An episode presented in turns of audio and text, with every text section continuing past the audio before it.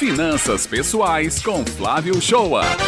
Chega o dia de receber seu salário e é aquele mesmo aperto. E você mal pode esperar que chegue logo o dia do pagamento do mês seguinte. A sensação é que você é apenas um repassador de recursos. Recebe de quem você trabalha ou pelo seu negócio e repassa para quem você deve. Não sobra e não fica nada para o mês seguinte. E assim vai sendo a sequência financeira da sua vida. Daí eu te pergunto, o que falta mesmo na sua vida? É dinheiro ou educação financeira? Pela minha experiência, grande parte das famílias possuem recursos para pagar as contas, ter lazer, investir, melhorando ainda a sua qualidade de vida. Porém, insistem em tocar um padrão de vida que vai além do seu poder aquisitivo, não controlando gastos com consumo desenfreado.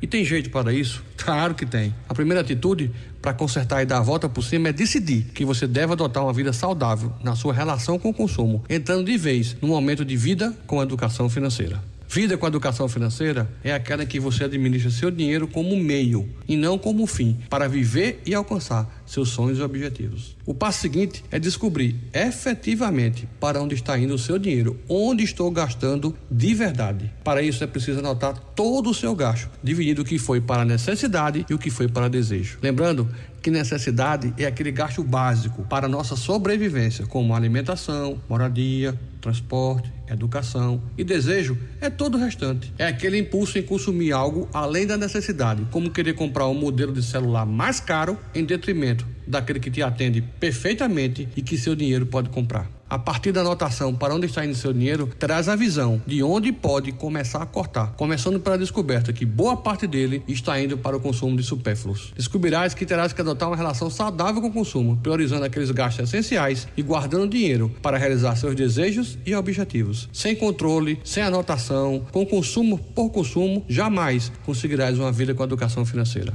É só decidir que não tem mais uma vida financeira repassando mensalmente seu suado salário para os credores, e sim administrando um recurso e aproveitando a vida do que ela vai te oferecer do melhor, dentro do seu poder aquisitivo, e simplesmente sendo feliz. Lembro novamente, o dinheiro não é o fim, e sim um meio de você conseguir realizar seus sonhos e objetivos. Tem alguma dúvida sobre finanças pessoais? Quer que abordemos algum assunto sobre finanças pessoais? Mande sua dúvida ou assunto aqui para a Rádio Tabajara F M, coluna Finanças Pessoais do Jornal Estadual, que vamos responder. Tenham todos uma boa semana.